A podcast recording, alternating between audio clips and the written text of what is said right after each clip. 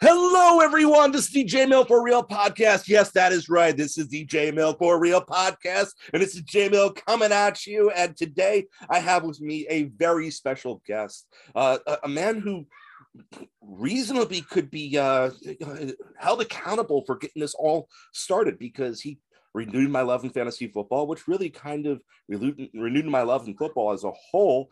And through late night conversations at GameStop. And this is the man I've referred to multiple times as the one who, you know, I think got me started on this path. So say hello to everyone, Mr. Bruce Morris. Hey, everybody. How you doing? How's everyone? Excellent. I am so glad to finally have you on the show, man. It's all the late night talks at GameStop, all the football conversations, all the what if you were drafting every player in the league, who would you start with first? And this was definitely during an era where JJ Watt was unanimously like our number one overall pick. So this is a few years ago now, but yeah, lots changed since then. I'm glad to be on, man. But whether it was talking about current players or all-time teams, or whether it was, you know, various different things, and when I started the low fantasy football league, you were one of the founding members. I definitely understand not being able to, with family and business and life, still not a current member, but at the same time, it was fun playing with you for those years, and it's fun finally reconnecting in a football aspect on this show. And hopefully this will be the first of many appearances. Oh yeah, definitely. You know, you just let me know. Awesome.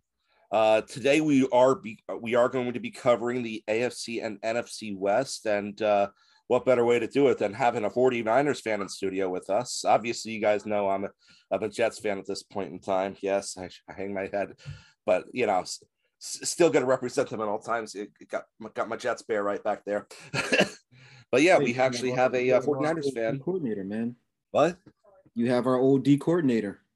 Yes. I love having Robert Sal, to be completely honest. So yeah. I'm looking forward to what's going on, but that's not what today's show is about. Today's show is about the Cardinals, the Seahawks, the 49ers, the Rams, and then the Chiefs, the Broncos, the Chargers, and the Raiders. So, so it's great to have you in as far as that goes, and we're going to be looking at what they've done over the course of the last month, the trades, the free agency. We're not going to be ranking them how we think they're going to be in the fall. We're not going to be talking about who we think they should draft. We're just going to be simply, we've had some time to let it settle. And we're just going to take our opinions on what happened and just, present all the players that are going to be part of these teams in the 2022 season. With that said, I would love to give Bruce a moment to plug his t-shirt business before we get started. Absolutely. I do a t-shirt business. It's called More Is Good. My last name is Morris. And my company is Moore, MORRISGOOD. We do custom t-shirts. We do wedding, anniversary, birthday, business, whatever you need. You can reach me out on Instagram, MorrisGood2021, at MorrisGood2021, and on Instagram. Just send a message and we'll get back to you. Good rates, very good product. Always, we definitely, we always want to have quality t-shirts and quality designs and everything for you. We get back to you nice and fast, and whenever you're ready to reach out, just come check us out. Awesome. Send me that in a message at the end, and I'll make sure to put it in the show notes too. I appreciate it.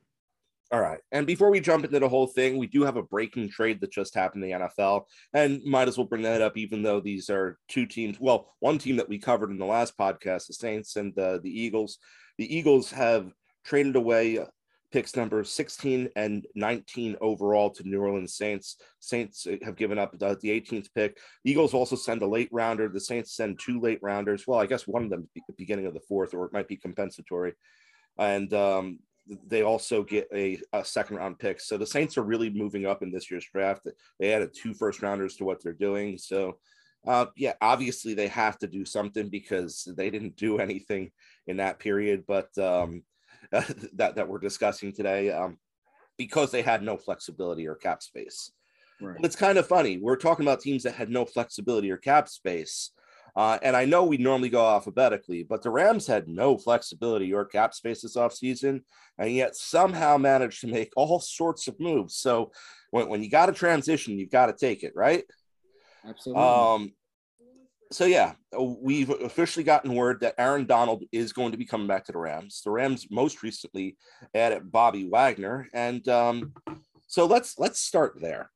No Von Miller on the defense anymore. Aaron Donald is back. Bobby Wagner is in the center of that defense. Is that defense better or is that defense worse? Minus Miller, add Wagner. Well, I would personally say that it's worse. I mean, you need that other edge rusher, you know? Yeah. It's always good to get, you know, that pressure from the edge. Yeah, you have Aaron Donald that lines up everywhere, but edge rusher is just a little different, even though Bobby Wagner is a tackling machine. Oh, 100%. 120, 130 tackles, you know, a season. So I still think that Von Miller, you know, he's a little younger. Actually, I'm not 100% sure if he's a little younger. Or they may be. I don't think that the age matters. I think they're 1 year apart. I think Wagner might be a year older. Yeah. But even in that, I would say that Von Miller is probably a little more productive than him, even though they play different positions. Because last year with the Rams, like, he started to come on in the playoffs and in the Super Bowl. And it would have been great for them to lock him in. But, you know, it's all about money chasing. He already got his championship. So there goes the money chasing for that last contract. Yeah. You know, when it really comes down to it, I completely agree. Von Miller played lights out in that postseason. The Rams don't make the Super Bowl if it wasn't for what Von Miller did in that postseason. I completely feel that is a true statement. And Bobby Wagner is great, but no, the NFL isn't designed for a linebacker to make that level of impact anymore. Right. So it's no disrespect to Wagner. I will say this.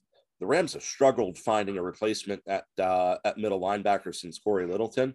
And really, you know, Corey Littleton has struggled to be good anywhere since then, too. So it's one of those things where this is definitely a significant upgrade. But when you factor in guys like Darius Williams also leaving the secondary, and I don't know, Ramsey felt a little exposed to the big game. Is that him getting old, or is that just him not being clutch in the moment? I mean, it's... I don't know. If you want to answer that, you can. But at the same time, this Rams defense definitely looks like it's taken a step back because of, and you definitely could see that impact that Miller made. Anything else to say about the Rams defense? Are you concerned? Well, I think with Ramsey, sometimes he's a very cocky player and he's very hard on himself. And it's hard to go up against the number one receiver every time, you know? Yeah. But that's what he wants to do. And he ran into a great receiver, Ja'Marr Chase, in the Super Bowl and made a couple of mistakes. And actually, he could have made one at the very last play that could have lost them the Super Bowl Ja'Marr Chase, when he fell before Aaron Donald had got Joe Burrow. Jalen Ramsey actually fell. And Ja'Marr Chase was wide open. If he had one more second, that might have been the game-winning touchdown.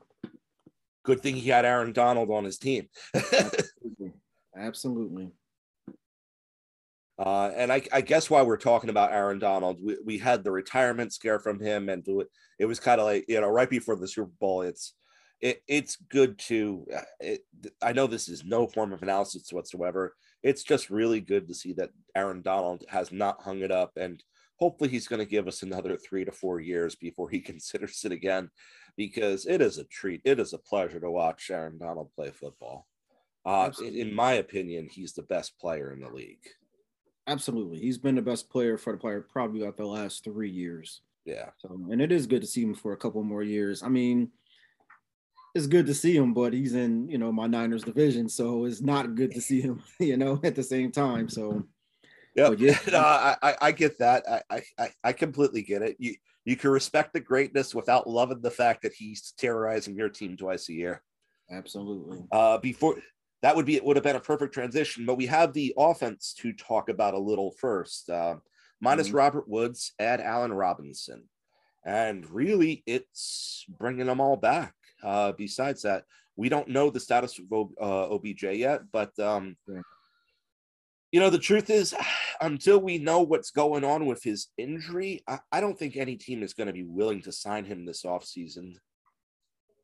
He seems more like you find out you're in serious playoff contention and you bring him into the team in November once he's recovered from his injury. Am I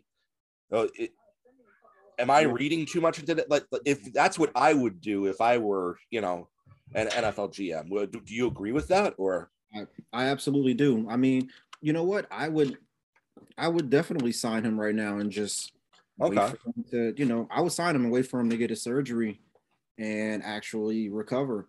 Because I mean, you already know once he comes back, he's gonna be productive.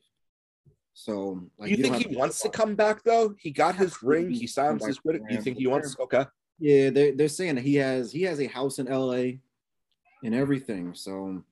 And that's where he's at in the off season, so I'm sure he want to come back. You know, why not? All right, well, let's see what happens there. Any comments on replacing Robert Woods with Allen Robinson, though?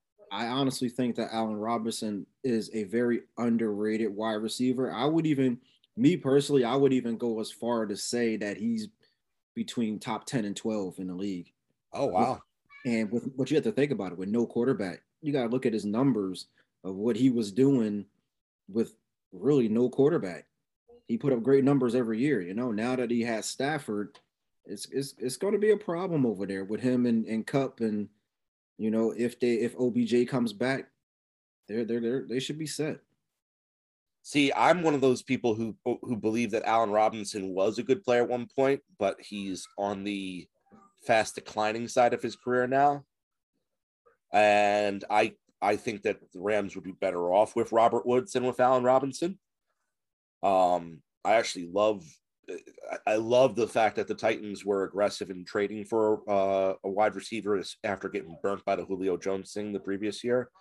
But yeah. I mean, I guess we'll check. I guess we'll wait and see. Like, obviously, Allen Robinson, we're going to know within the first 3 or 4 weeks whether he's finished or whether he's going to make that offense even more lethal, right? Absolutely. I honestly don't think that he's declined. I just think that his numbers went down because he didn't really have anybody to throw the ball to him. You got to think about it. How many quarterbacks did he have last year? Was it 3 of them at one point? I believe 3. Yeah, if I'm correct, 3 different quarterbacks took the field for the Bears. So it's like, you know, that's kind of tough. But Darnell Mooney had a decent season. Yeah, he did, but Allen Robinson's potential is crazy. Like, even if you like listen to other NFL players, a lot of them put Allen Robinson like in their top 5 to 7. I don't think that he's there, but yeah, not with Jefferson and Waddle and Chase coming into the league the last 2 years. Yeah, absolutely. I agree with that. That's why I would say top between 10 and 12. I would put him in there. If it happens for him, it happens for him. Like, I have no reason to root against Allen Robinson. It's, you know, we'll see, right? Absolutely.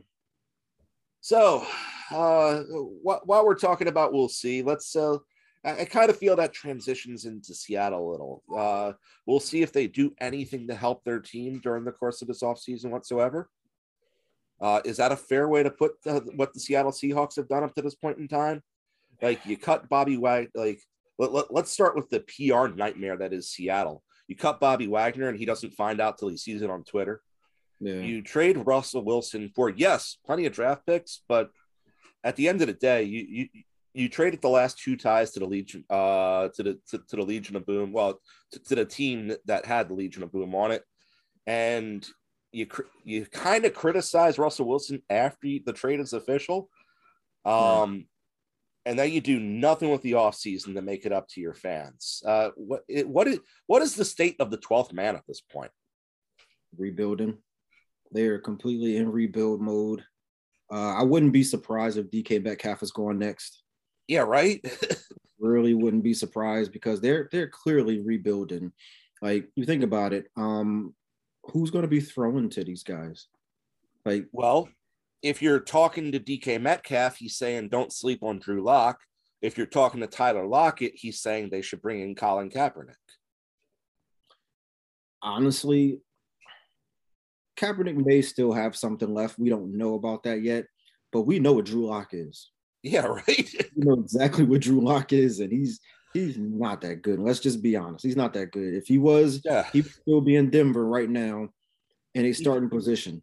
He had all the weapons to succeed in Denver. Absolutely. And he had Teddy Two Gloves come in and take his position.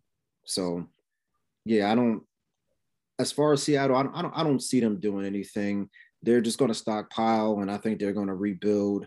They really should get rid of Lockett, and they should trade DK and just run with a young team for a couple of years and just build in the draft. Yeah, I mean,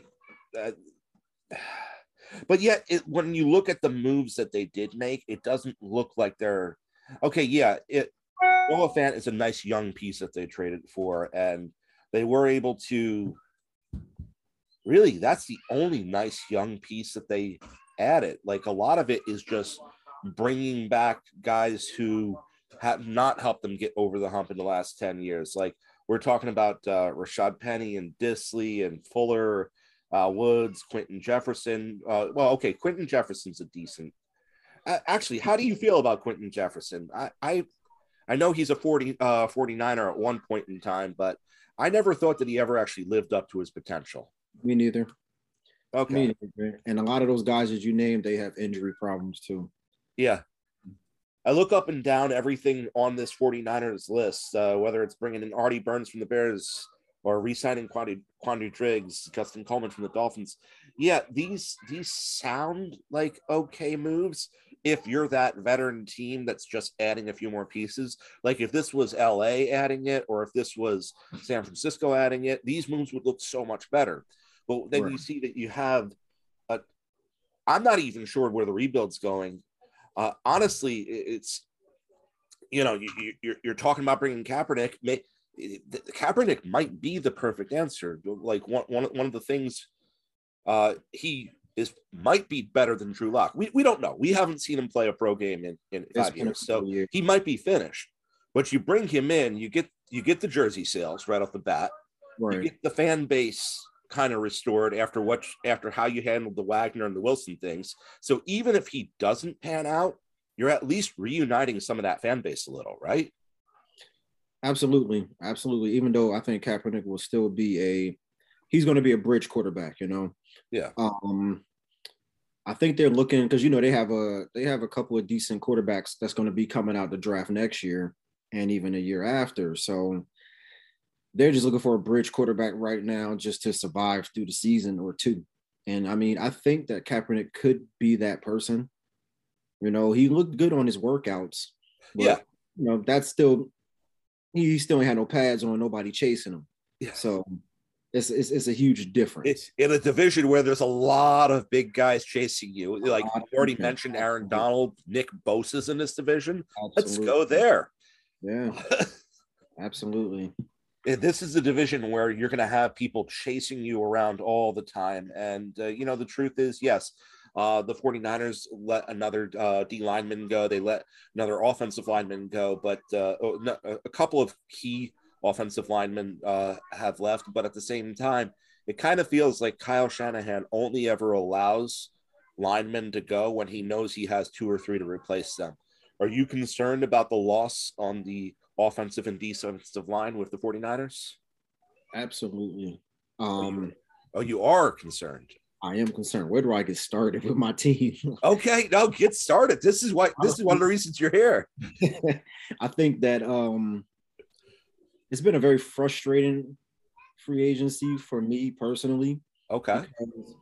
We've gotten rid of linemen. We got rid of Lincoln Tomlinson to you guys. Yeah. and we got rid of DJ Jones. I would love to thank you for getting rid of Lakeland Tomlinson. And it's like, okay, who are we replacing him with? We don't have anybody yet. So my guess is we're going to have to pull somebody from the draft. Oh, wait a minute. We don't have a first-round pick this year because we traded it for Trey Lance. Our biggest need, honestly, is defensive back. Like, during that championship game against the Rams, our defensive backs were completely lost.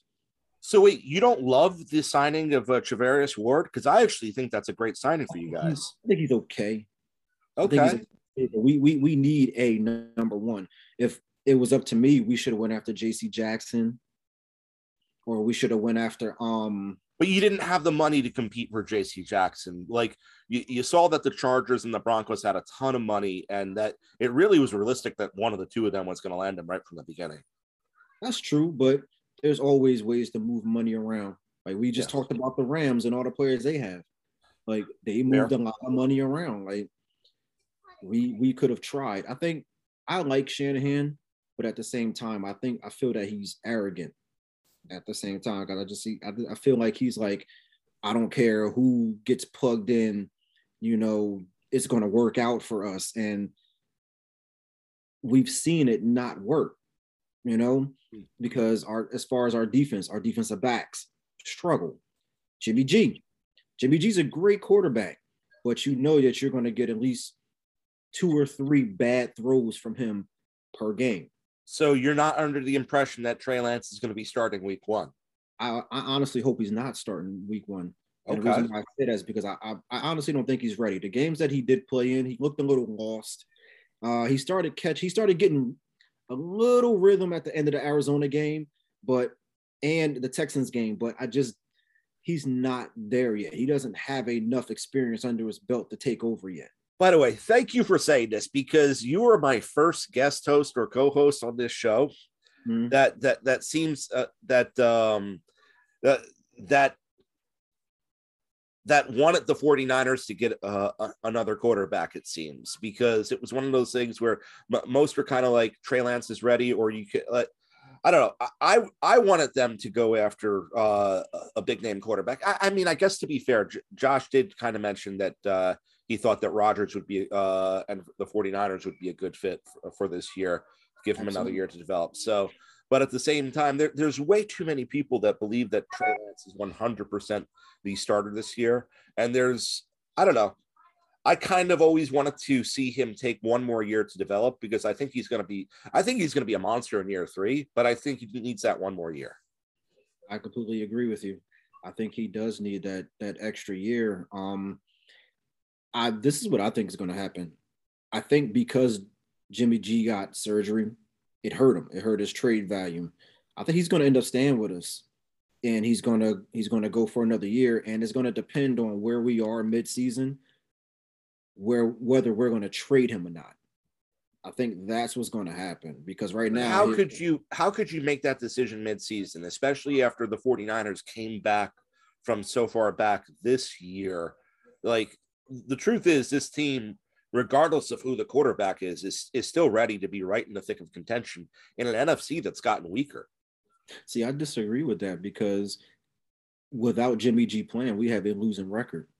I don't remember our record exactly, but we're way under 500 when Jimmy G doesn't play. But when he plays, we're over 500. So Jimmy G is the quarterback that we need right now to get us to the playoffs, and that's it. And like you said, I would love to see a big name. Also, I would love to see Rodgers.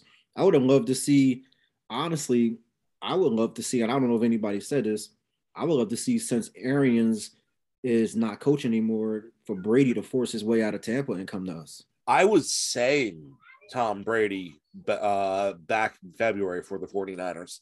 I was saying it through early March, but then when he recruited Russell Gage to be a Buccaneer, it was one of those things where it's like, he's going to be a Buccaneer this year. Then the Dolphins rumors all surfaced, and it's like, well, the Dolphins must be offering like 6 first-round draft picks or something for this to be happening. Yeah. Honestly, I don't know if you remember, but what was it? Before Brady went to the Bucs, there was rumors that he wanted to come to us, and we actually chose Jimmy G over him. and he wasn't happy about that.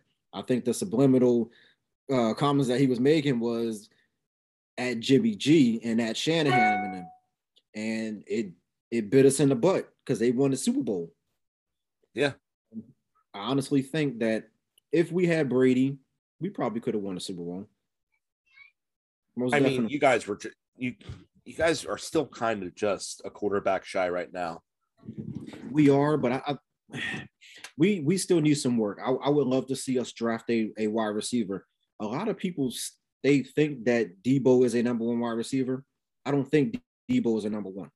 He's a top offensive weapon. He's not necessarily of the wide receiver mode. Absolutely. And we need that number one that can take you up top. You know what I'm saying? And we don't have that. We have a bunch of small wide receivers that run short routes. And also, you do not like the addition of Ray McCloud then? No, he's going to be a returner. He's going to be a returner on our team. Do you think he's going to – talking special teams for a moment, do you like McCloud better than Trent and Cannon, or do you still wish you had Trent and Cannon? No, I like McCloud. You think – okay. I think Cannon actually, as dynamic as he was, he cost you guys 2 games last season. Yeah, absolutely. One on a really bad penalty and one on back-to-back fumbles, if I remember correctly, right? Yeah. The last thing with the 49ers, the Raheem the Dream Mostert. You glad he's gone? Honestly, I wish he would have stayed healthy because he was great for us. Oh, he's great. Yeah, but the problem is when you have a great player who always inevitably gets injured at some point in time, it always seems to hurt that much more, right? Absolutely. But, we're running back by committee. So, somebody goes down, the next person steps up, and that's what happened last year. So I'm not really worried about running back. I would love, honestly, to maybe get Saquon. I know he does be hurt. I know he gets hurt, but the rumors are out there. The rumors that Saquon or CMC could be moving somewhere. I haven't heard 49ers. I've heard who did I hear? I heard CMC. I heard Buffalo. I heard Chiefs. I heard Seahawks. Yeah. And I think there was one other Western team. I forget whether it was AFC or NFC, though. I'm not sure. I didn't hear anything. I know they said last week with Saquon that they weren't going to trade him. But CMC think that they are still looking to trade him. I know I heard talks for Buffalo. So I feel like an elite running back going to Buffalo would just get wasted because of the way that they run the offense. Absolutely. But I think with somebody like CMC, they have to get him involved, though. Yeah. If you have a great talent, you have to get him involved. You can't just let him waste. So I think that would be very interesting. But as of right now, none of these rumors, nothing has happened with any of these rumors because you'd have to think that the team trading away Saquon or CMC is going to want more than the team that is trading for in most situations. I think they're kind of stuck where they're at. So let me ask you this, getting a little off topic. Let me ask you this. What would you give up for CMC or Saquon? Are you giving a first rounder? I would definitely not. As it's funny because I know it's not fair to call Saquon injury prone without calling CMC injury prone, but the injury history scares me more with Barkley because he's now shying away from contact in the games he is playing. So I'm not sure I'd want to trade for Saquon at all. I'd much rather if it was because I think there is some mental damage with Saquon at this point in time too, not just the physical damage. CMC, obviously he still runs fearless or reckless. We could probably call CMC reckless. So it's almost the opposite problem, but I'd rather have somebody who, when they're going to be on the field, that they're going to be taking over games And I'm not 100% sure that Saquon has that mindset anymore. CMC, I don't know if I'm giving up a first for him. Like, it all depends. Is he the final piece I need? Like, if are you saying, so I'm Kansas City, right? Yeah, and you need a running back. Are you giving up a first round for CMC? I'll let you. If I am Kansas City, I'm giving up my first round pick for CMC. Okay. Me personally, I'm not giving up a first round for any running back. Yeah, well, I mean, I'm thinking that what's KC going to take with that late first rounder anyway? They probably need another wide receiver. But you get a CMC, you have a receiving back. That's true. But how often are they going to use him? Like, I think their offense is a little different. We were talking about with Buffalo. Yeah. They're a little different. Josh Allen runs a lot, you know? Correct. Pat Mahomes doesn't run that much, but he throws the ball a lot. Yeah. I don't know if that's – and then their offensive line is not the greatest in the world. So how are they going to utilize CMC and KC? And is that worth giving up a first-rounder? Well, I would think that there's a chance. I'm not comparing CMC to Marshall Faulk at all, because we all know Marshall Faulk is a tier all his own. And, you know, I'm annoyed whenever greatest running back of conversation of all time happen and people are not listing Marshall Faulk, because as far as I'm concerned, and I know this is a controversial take, Marshall Faulk is the greatest player to ever play running back in NFL history. You already know how I feel about that. I disagree. But you're a Barry Sanders guy too, right? Absolutely. And we got to remember who did this before Marshall Faulk. Thurman Thomas. Okay. Thurman Thomas did it before Marshall. He caught but he didn't do it to the same level that Marshall Faulk did it. Like, he didn't, but Marshall Faulk just took it to another level. Yeah. But because of the team that he had too, you know, the offense was a lot more dynamic there in St. Louis. And because was he really doing all that in Indy, or was it until he got to St. Louis to where he started? He was doing a lot of it in Indy. He wasn't doing it to the extent of St. Louis. Like, he didn't have 1,000 rushing and 1,000 receiving in the same season with Indy. Mm-hmm. But he did that twice in St. Louis, right?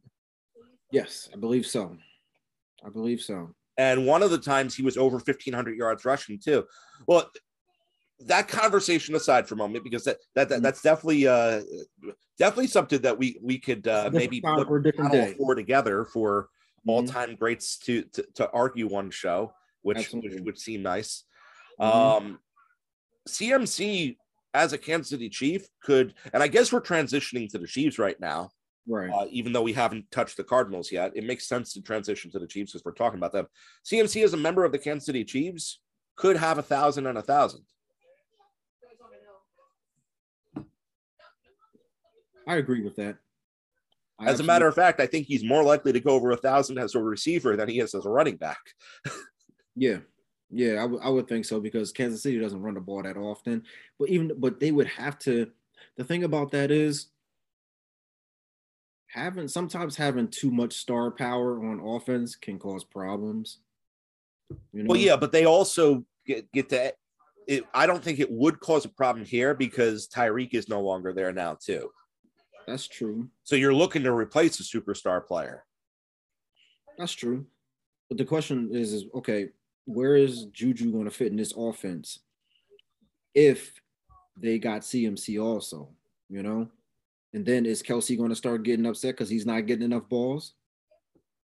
So it's like that's a tough situation. I mean, I think it'll be a great fit, but I think there may be some issues with that because there's not enough balls to be spread around.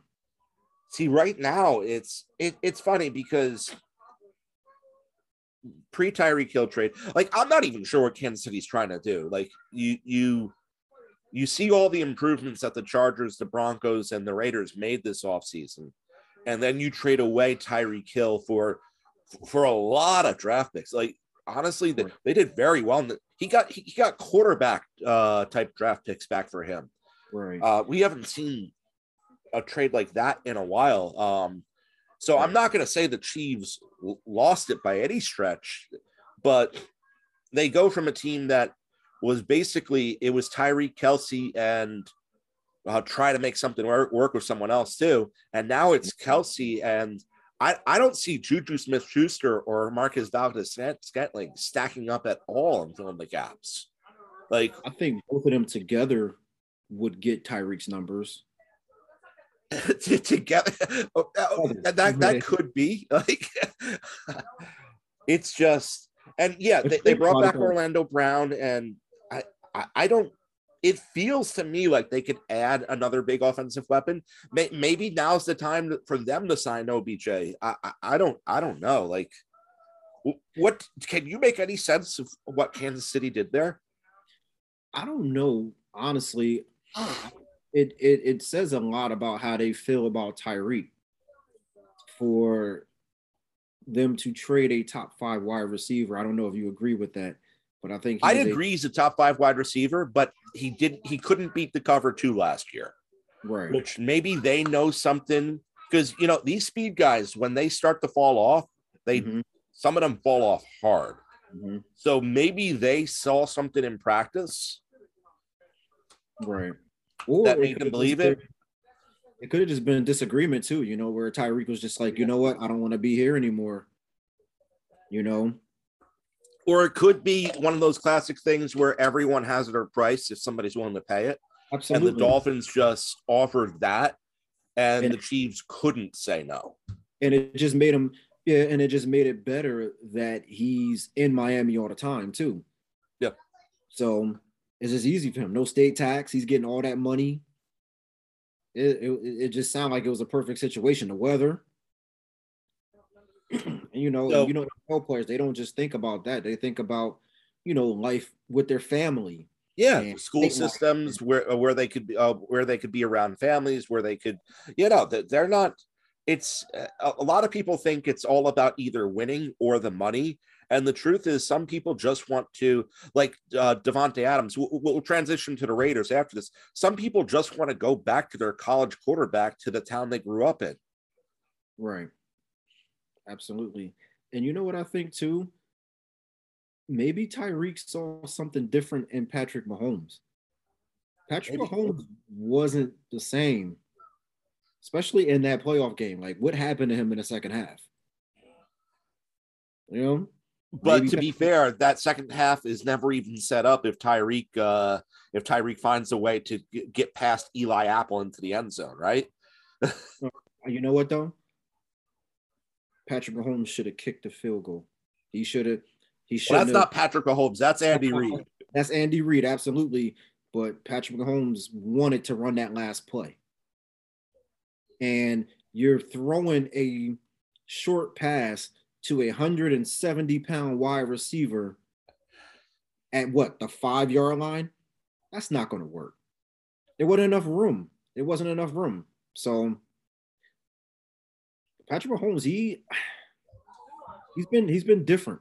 He's been different. I think, and it's hard to say this because of how great he still is, but he's been declining. If you look at his numbers. They figured out how to play against the offense that he was running. And though he did adapt. He's still a top 2 quarterback. I mean, but Josh Allen's number 1 at this point.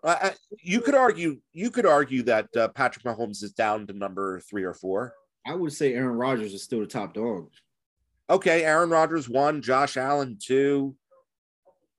Pat Mahomes, I would say Pat Mahomes, Josh Allen 2, 3. However, you want to flip him 1A, 1B, 1A. Justin Herbert has to start winning before he gets on this tear, and honestly, it's really hard to keep Brady out of the conversation.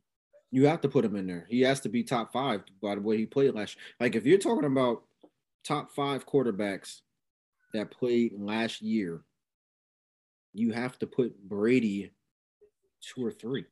You have to. His numbers. I think you could argue for Brady 1. I was all over Brady for MVP this past year. I knew that he wasn't going to get it though, because of the season Aaron Rodgers had. Honestly, the person who should have won MVP, in my opinion, it would never happen. but he was the most important person to his team in the league. I already know who you're going to say. TJ Watt. TJ Watt? Well, yep. He won Defensive Player of the Year. Yeah. He won Defensive Player of the Year. I thought. Yeah, I think that he should have had MVP votes. Yeah, absolutely. I think if this person wouldn't have got hurt, he was the absolute most important person on his team, and that's Ja'Marr Jackson. You saw what happened once he got hurt. They just went downhill. Yeah, but Ja'Marr Jackson, it's not just hurt with Ja'Marr Jackson. He needs to get his stomach checked out because he's sick all the time, and he's always getting food poisoning. Ja'Marr Jackson needs a nutritionist. He needs a dietarian. He needs someone to he needs to step up and get his eating habits correct. Like, I don't know what he eats, but nobody gets food poisoning that many times. Yeah, I don't know what's going on with him. I have no idea what's going on with him. Yeah, so I love Ja'Marr Jackson. Like, I think he's one of the most exciting players to watch in the NFL, period. But I think he misses games for weird reasons. So let me ask you this. Was Russell Wilson top five quarterback this year? No, Russell Wilson was awful this past year. But Russell Wilson now in Denver. You know what, though? He wasn't awful. He had like 27 touchdowns, 5 interceptions, something like that. He was just hurt. Was his numbers? If you look up his numbers now, his numbers weren't bad. He just got hurt. All right, I'm looking up some numbers really quick because let's talk a little bit more. But let's finish up Kansas City though. Justin Reed in, Honey Badger out on defense. They lose Trevarius Ward too, but they have young cornerbacks coming up. Do you think that defense is an okay spot? I think that defense is in trouble because every other team in that division has upgraded on offense and wide receiver or quarterback. So it's going to be tough. But you know what, though? Kansas City feels like we're the king of the hill in the AFC West. Why do we need to add? We're fine where we're at. Are they the king of the hill in the AFC West? They are. They won it, right? They want it. Yeah, but as of now, they are. We'll see what happens this season. But as of now, they are king of the AFC West. So, and they have been for a couple of years. We'll see. Yeah, I mean, I guess until they no longer clinch the division, they are the ones up there. But absolutely, for me, I'm not sure if Kansas City did enough this offseason to stay up there. I don't think they really did too much of anything. If anything, they lost in the offseason so far. Yeah, losing Tyreek Hill and replacing him with Juju and Marquez. And then I think you're going to miss the Honey Badgers leadership. Justin Reed might be a little more athletic at this stage in their careers. Mm-hmm. But that instant, though, like the Honey Badger. Yeah. Honey Badger was different. He's different. Definitely different. I think Kansas City,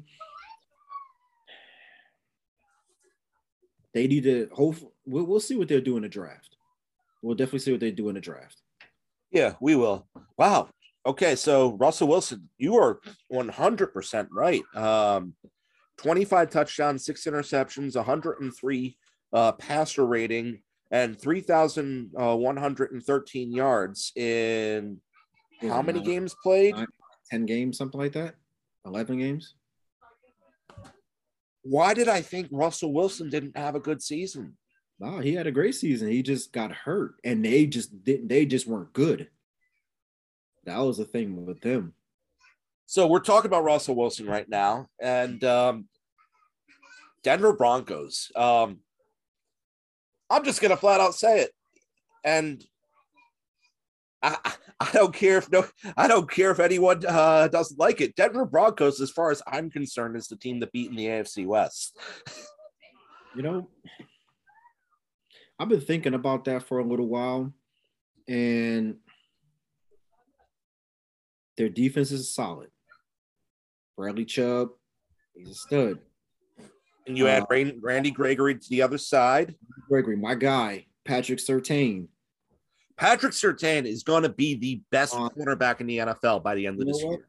That's side note. That's who I wanted San Fran to draft instead of getting Trey Lance. I wanted them to grab Patrick Surtain because we need that corner so bad. But yeah, Patrick Surtain is great. I've been all over him since the draft. I believe he's going to be the best cornerback in the NFL of this generation. Absolutely. Absolutely. And then they already have the wide receivers. And actually, I'm gonna call it. I think Surtain is gonna be better than his father. Yes. I could see that. But I wouldn't be shocked if he wasn't. But I could definitely see that though. Yeah. Denver wide receiver core, they have a great wide receiver core. They have nice, big, fast wide receivers, and then they have somebody who can actually get them the ball. Yep. That's what they were missing last year. They brought in Tom Compton from the 49ers on the offensive line. They brought in a few other pieces for that offensive line.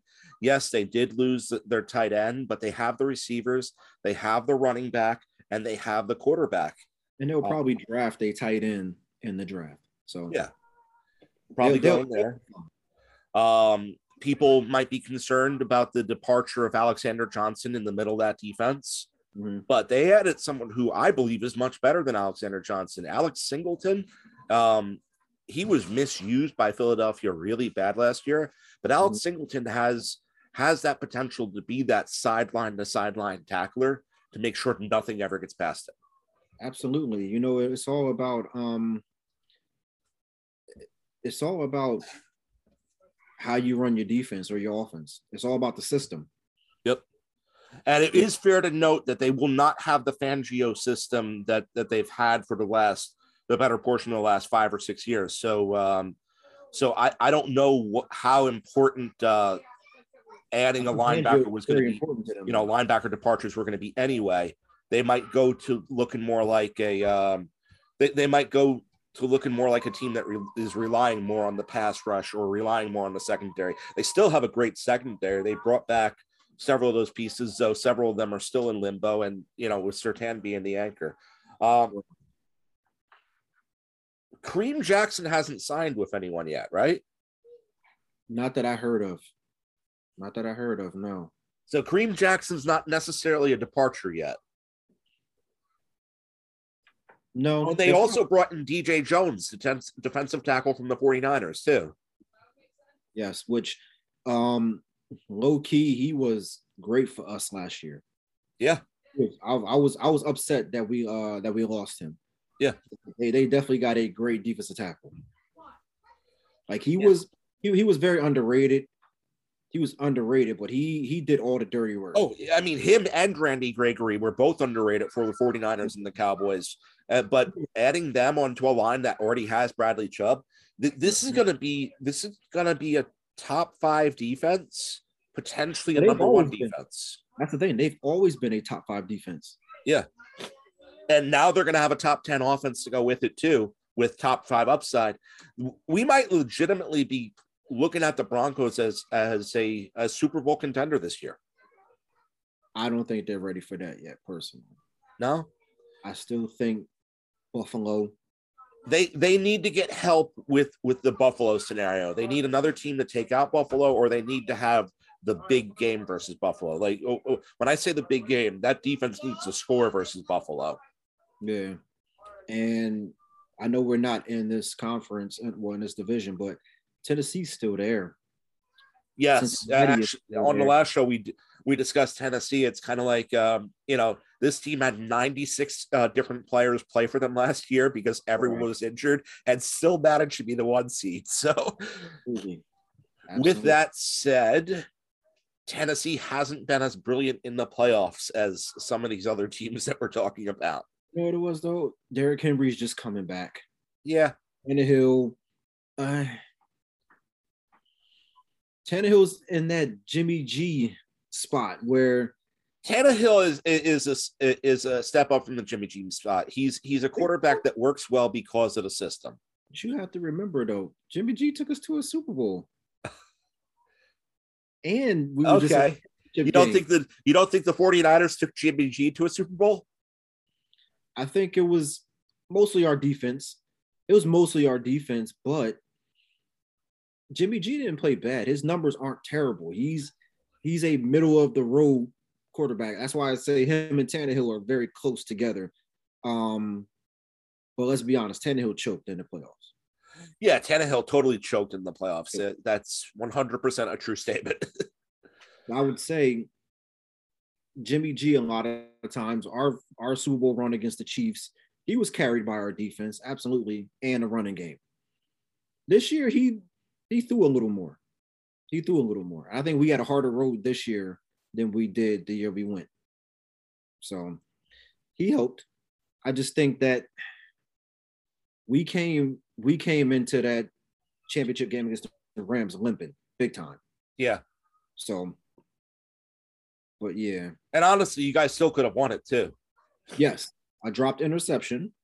I don't even want to talk about it because oh my God.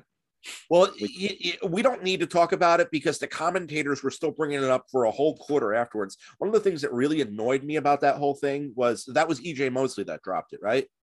I think it was Mosley. Was it Mosley? Was it Mosley or Tart? I think it was Tart that dropped it. Okay. The point is they mentioned it like 15 times in 10 minutes. And I'm like, come on, just lay off the guy a little at this point. It was critical, though. It was very critical. Because that would have – I think they scored on that drive. I think they scored on that drive. Yeah. But, I mean, it was still a lot of time left in the game, but interception midfield with nobody around to run it back, we could at least got a field goal out of that or something. It is what it is. Well, since we're talking about a game that involved the Los Angeles team, let's jump on the other Los Angeles team right now. Another team that could not do anything wrong this offseason whatsoever, and I'm pretty sure they still have money to spend. They brought back Mike Williams, and then they traded for Khalil Mack a couple of days later. Yes. Now, this isn't vintage Khalil Mack. I want everyone to realize, like, because people got very high on Mack and Bosa right off the bat, and I'm not saying you shouldn't be high on Mack and Bosa on the same line. Mm. At that time, though, they were still the second best pass rushing combo in that division, because Mack and Bosa are more names of 2 to 3 seasons ago now at this point, whereas Max Crosby and Yannick Ngakoue are the pair that of now, but Ngakoue since then has been moved on. So now it's Chandler Jones and Max Crosby. So let's talk a little bit about both. Which team added the better edge rushing pair? Is it Mack and Bosa, or is it Crosby and Jones, Chandler Jones? I would say this. If you were to rank those 4 edge rushers, where are you putting Max Crosby? I would put him 4.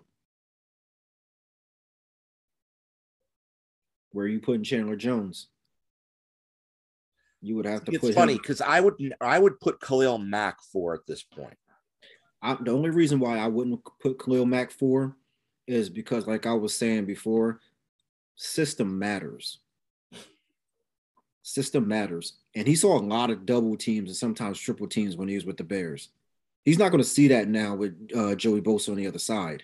Well, I mean, yes, and they also upgraded 2 really good defensive tackles right in the middle too. So they made a better offensive line. Yeah, defensive line. So there will be no double teams this year. So we'll see for I'll say okay. You would agree that Ngakoue and Crosby were a better defensive end pairing than Mack and Bosa were at the point in time when everything went down, but not necessarily now. No, not now. No. Okay. No, I would honestly put Crosby 4th. I would probably put Mack 3rd. But I'm putting Ngakoue 1. Like, back then, I would have put Crosby 3rd and Ngakoue 1. Over Chandler Jones? Chandler Jones doesn't show up every game. No, he doesn't. But I'll take 4 sacks in a game any day. You know? Well, okay. As far as guys like Chandler Jones, on a game that Chandler Jones goes off, he wins you the game almost by himself. Yeah, Chandler Jones was hurt last year also, I believe. So. Oh, but that's part of the problem with Chandler Jones. True. But when healthy, I would say out of them 4, I would say between him and Bosa, 1 and 2. Okay. Bosa's very consistent. I don't remember how off my head how many sacks Bosa had last year, but he's very consistent. His sack total probably was down a little because he was playing some off the ball linebacker also. Yeah. I think he got hurt also. I think he was hurt for a game or so. I think there was hurt for a game or so does sound right. Okay, so yeah. So any way you look at it, we're excited for these two edge rushing combos. Absolutely. It's definitely going to be fun seeing them this year. It's going to be fun. And it's going to be very scary for offensive line. And the thing that killed the Chargers most last year was they had the worst rushing defense in the league. Yes. They added Sebastian Jones-Day they had from the Rams. They added Austin Johnson from the Giants. And most people, like when you went to NFL Twitter after that, it's like, who's that? I'm like, he's the guy who made Leonard Williams look good all last year. Right. Like, this guy literally just takes out the run. Like, people don't always remember the guy who quietly just took away an aspect of the game and didn't make all the stats. Austin Johnson is that guy. Right. He did all the dirty work. Yeah. People don't get credit for doing the dirty work. So whereas someone like me who really appreciates, defensive play, which I'm going to give Austin Johnson my IDP awareness player of the segment, because on a line with Mac Bosa and Sebastian Joseph-Day, I think that he's going to create such opportunities for those other 3 players that this may be the scariest D-line in the league. Yes, and I realize that there's no Bosa on it, and there's no Watt on it, and there's no Donald on it. Mm-hmm. But I think I prefer collectively this defensive line more than those 3 defensive lines. Yeah, the individual players. I agree. Yeah. I agree. It's going to be very interesting. And we got to remember, too, the Chargers, they added J.C. Jackson, correct? Yes, they added J.C. Jackson, and we're still waiting on them to add a linebacker because they don't have good linebacker. Like, okay, yeah, I get it. People think that people like Kenneth Murray for some reason. Mm-hmm. There's a reason why Kenneth Murray wasn't on the field when the Raiders were driving at the end of the game. Mm-hmm. Or wait, he was on the field, but they wanted him off. I Kenneth Murray was one of the biggest problems why the run wasn't good, because he's not the type of linebacker that can pile up the tackles afterwards versus the running back and limit the damage. So with that said, with that defensive line, with Austin Johnson joining the big name players and J.C. Jackson in behind, that's probably enough to overcome the linebacker divisions. But I mean, what do you think? Do you think they still need to add a linebacker? Alexander Johnson? That would be decent for them. I think they do. They need something. They've definitely out of all the teams, they probably have been the busiest. Yeah. Defensively. Because they needed it. Like, their defense was horrible last year. Like, their offense kept them in a lot of games. If it wasn't for their offense, they probably would have won 4 games. Yeah, no, their offense, and the good thing about their offense is they brought it all back and they shored up that offensive line even a little bit more. So it's one of those things where, and they brought in Gerald Everett to play tight end. I just thought that. I didn't know that even happened until just now. Gerald Everett is he's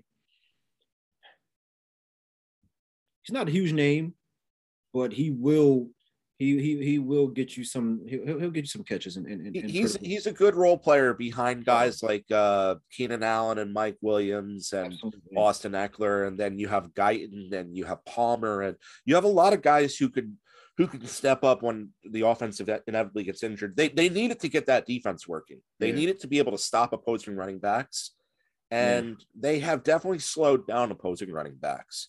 I would love to see a linebacker added, but you can't argue that the Chargers are probably a top five team of the offseason. Defensively or overall?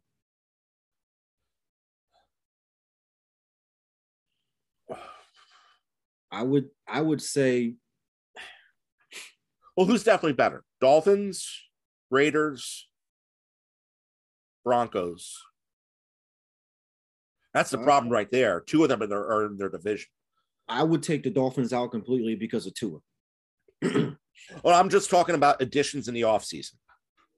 Gotcha. I'm not talking about top five team overall. I'm talking about top five free agent. Yeah, winning free agency period. I would probably say Chargers. Yeah, Chargers are a top five free agency period team. Absolutely. Their biggest issue is they're in a division with two of the other top five. Yeah, absolutely. This AFC West is going to be very interesting. Chargers offense, they have to take another step up, though. Herbert has to take another step. He has the offense. Honestly, I don't remember how good their offensive line was last year. Their offensive line made huge strides. It was noticeably better with the additions of Rashawn Slater and Corey Linsley. Okay. With that being said, I think that they should contend for the division. You know what's going to end up happening, right? They're going to end up knocking each other out. Yeah. No one's going to get the one seed from that division because they're all going to go 5-3 or 4-4. Mm-hmm. And the Chargers, that's too many games. 4-2 or 3-3. Right. And unfortunately, you know what, the Chargers, they always give the Chiefs the biggest problems. They could have swept the Chiefs last year. Should have. If it wasn't for probably the worst head coach in the league that was retained, being Brandon Staley. They definitely do sweep the Chiefs last year. Right. Honestly, Staley should have lost his job after one season. That's my biggest concern with the Chargers. Yeah, I agree. I would say that play-in game, Chargers Raiders. Yeah. Oh my God, that game was crazy. But even then, Staley put on a clinic on how to lose a game that he should have won. Right. You know what? It's crazy because the game, I actually fell asleep. And I woke up in the morning. I'm like, wait, what? The Raiders won? Like, what happened? The game was crazy. It was an excellent game, though. I'm looking forward to seeing these battles this season in AFC West. It's going to be crazy. Yep. Definitely going to be crazy. So let's go to that final team. We've danced around them a little. We've mentioned Chandler Jones. Raiders were very busy. They signed a lot of players, a lot more lesser, a lot. Until the big move happened, the Raiders could have gone one way or another with this offseason because they were signing a bunch of smaller players, depth pieces, so on and so forth. But they really did not do the monster move to set them apart until the Devontae Adams trade. Right. And now Derek Carr basically has, you know how sometimes there are great quarterbacks and then there's quarterbacks, then there's really good quarterbacks who get set up with that once in a lifetime situation. Mm-hmm. Devontae Adams, Darren Waller, Hunter Renfrow. Does anybody in the league have a better and more diverse weapon set to throw to?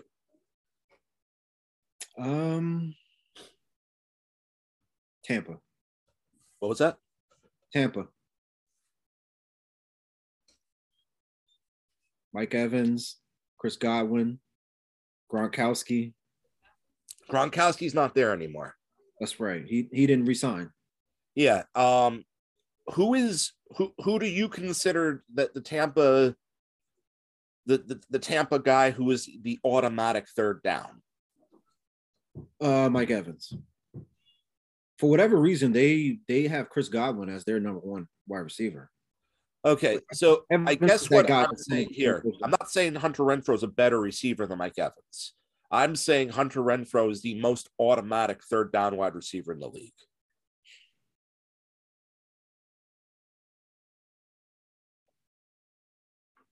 Okay. I can't think of anybody right now, so okay. Right. And then you have the best receiver in the game in Devontae Adams. You could argue that the Raiders don't have the deep threat. They do now. But Devontae Adams can work as a deep threat because Devontae Adams can do everything. Devontae Adams is probably one of the best route runners, if not the best route runner in the league. So really when it comes down to it, like, and I guess even if you're not conceding number one, it's definitely, they're definitely a top three set of weapons in the league. Yeah. Yeah. I would definitely go there. With the only one potentially being, I have to be careful when I say this because I don't want to disrespect Tyreek Hill, Jalen Waddle, and Mike Gesicki, but I'm not counting them until I see how it all works together. I'm not sold on Tua, so I wouldn't even put them there. Fair enough, because Carr is a good quarterback. Tua is he's going to be a journeyman. He will. Well, if he survives, he's also kind of a glass cannon too. Absolutely, absolutely. He could end up being a. I don't want to say the name RG3. Mm-hmm. I wouldn't even put him in the same category as RG3. Okay. I think RG3 was better than him. Fair enough. I'm just saying a player whose starting career and then career was cut very short by the fact that they couldn't stay healthy. Yeah, yeah. And it didn't help that it started in college, like right away. Yeah.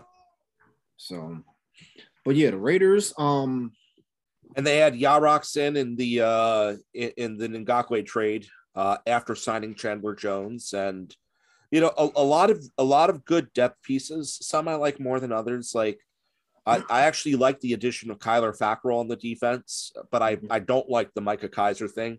I think Micah Kiser was very much a product of the McVay system. I don't think that he.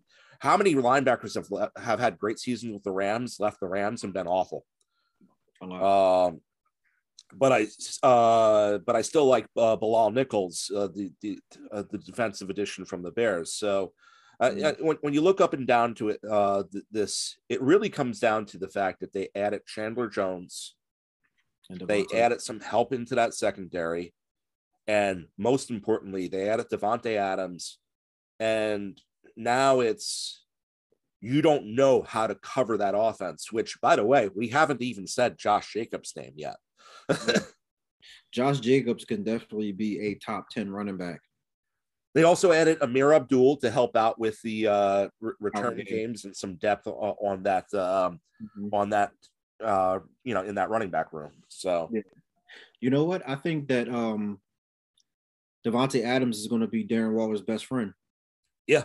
And the reason why I say that is you think about the Raiders last year, like sometimes Darren Waller would get like 18, 19, 20 targets a game. It was like, it tired him out.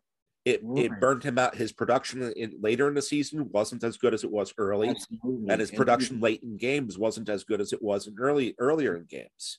And I would say probably half of those balls were forced. Yeah. Half of them were forced. Now he doesn't have to worry about that. Because Hunter Renfrow is a nice wide receiver, but he doesn't take the pressure off you. He's the guy who gets you 5 yards when you need it. He is a oh, my God, why can't I think of his name? He used to play in the Patriots. Edelman, absolutely. He's Edelman and that's Welker. But you need that in your in your offense. Yep. But with the Raiders, it's like who are you going to double team now? You're going to double team Waller, or are you going to double team Adams? You know, it's like pick your poison with this offense. And Derek Carr, he's just probably just sitting there just smiling. I know I would. You have a good running back, you have the best wide receiver, and you have a top 5 tight end, and you have a great second receiver. Top slot in the game. On third and second, Carr can line up in the shotgun with Jacobs next to him, and that's going to terrify every opposing defense they face. I don't know if I would agree with that top slot in the game, though. Who that you may not consider slots. Deebo is a slot. Oh crap!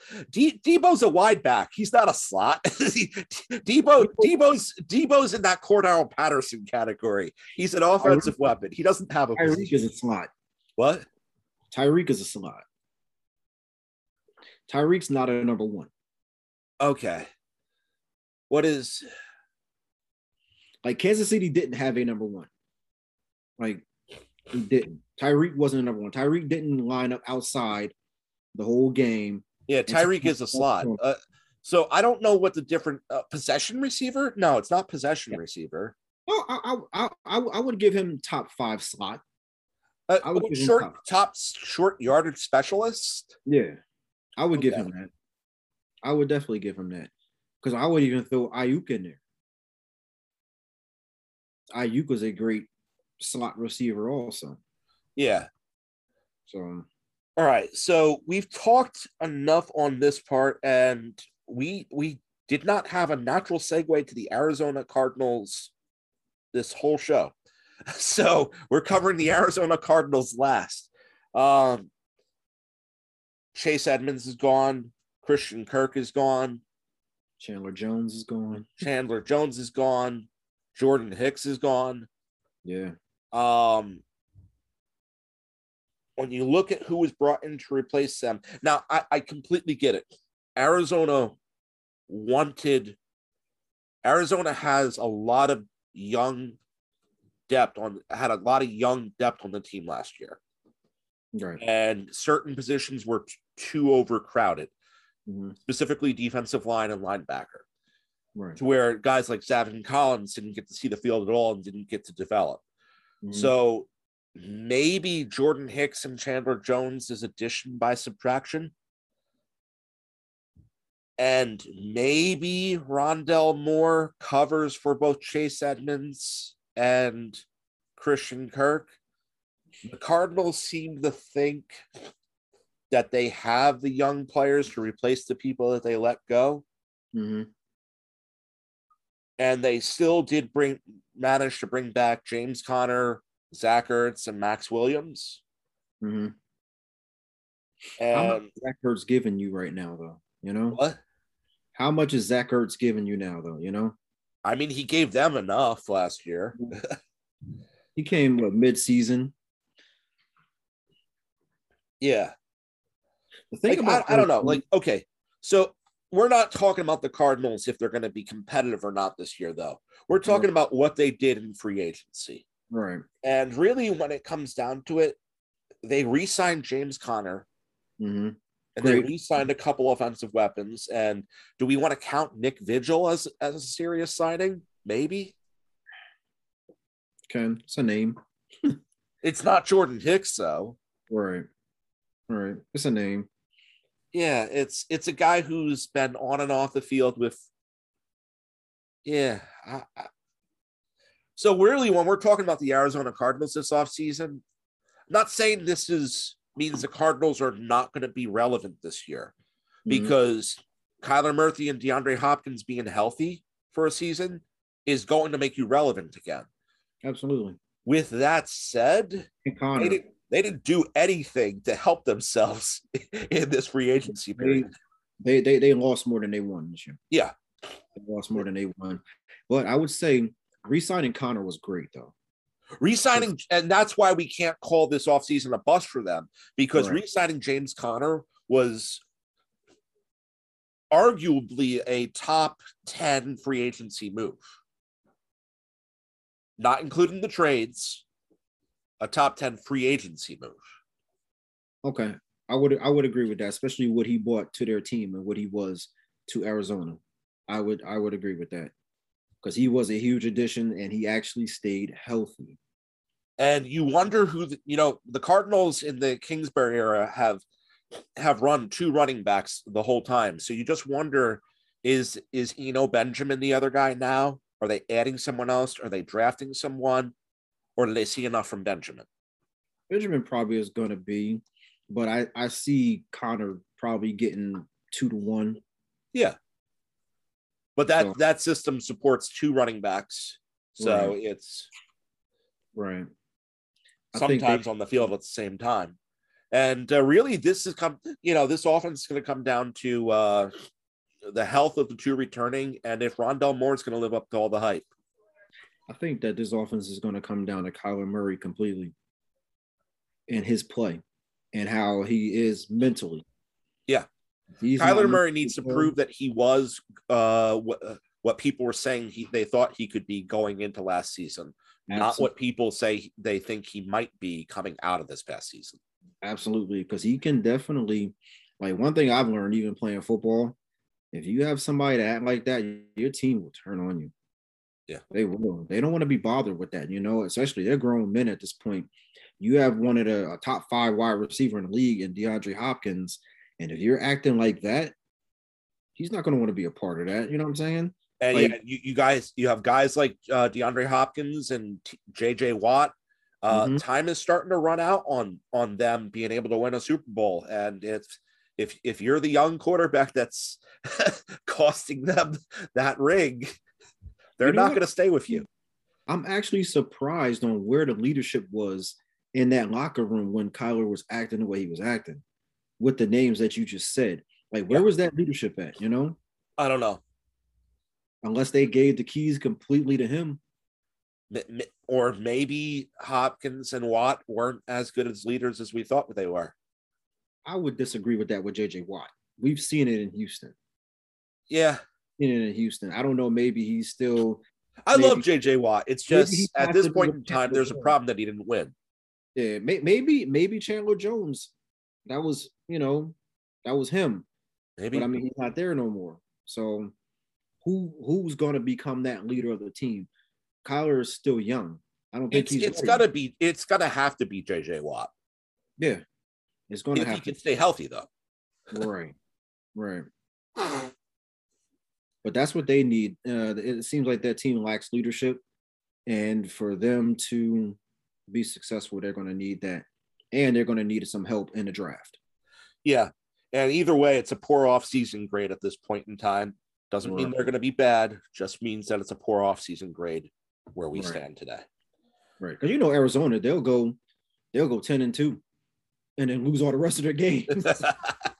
So yeah. Yeah, it's this team is a very one of the reasons why there was no natural segue into this team.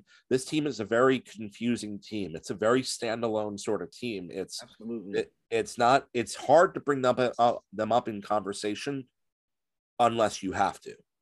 Right. As good as they were, it's still hard to do that.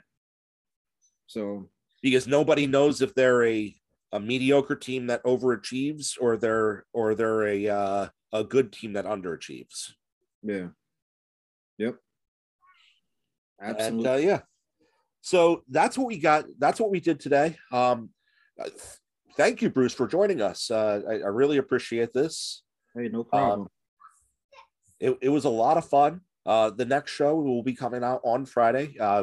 My co-host Joshua Rarick will be back, and we'll be breaking down the I don't think the East are done making moves yet, so we'll actually be tackling the Norths. So we'll do the East in the final show, mainly because I don't trust the Dolphins. I think they're still making moves. Yeah. So, they've just been stockpiling. So yeah, no, the Dolphins are. It's starting to get to the point where it's looking like a recipe for disaster. To be completely honest, It's crazy because there's still so much talent still out there. Yeah. There's still so much talent out there. So the biggest thing that still remains at this current point in time is obviously the Honey Badger, Tyrann Mathieu. Yeah. After Bobby Wagner signed on with the Los Angeles Rams. But, I think that Mathieu is a bigger name than OBJ. Antonio Brown's still out there. Yeah. Who knows who's going to be willing to take that risk, though, right? Right. The thing about AB is I don't think AB's crazy or anything. I think he's very misunderstood, And I think he's a very direct person. If somebody tells him something directly, that's how he's going to take it. You know, like, so, so how do you explain what he did in the Jets game? I think Bruce Arians always had an issue with AB. I listened to the podcast, The Pivot. I don't know if you ever seen it. It has Shannon Crowder. Yeah. It had Ryan Clark and Fred Taylor on there. Yeah. AB was on there. Even Ryan Clark agreed that even when they were on Pittsburgh and AB was on Pittsburgh with them, yeah, he picked on AB all the time. All the time. It was always an issue with him and AB. So I think that played a part in it. AB didn't want BA didn't want AB on the team. Brady is the one that said, yeah, I want Antonio Brown on the team. So there's always been tension between them two. And I think what happened at the Jets take it out on Tom Brady on Twitter? Why not take it out on Bruce Arians instead? I don't know. He said a lot about Bruce Arians. And he actually apologized for the Tom Brady stuff. And he's just like, you know, Tom Brady did what he could to bring me on.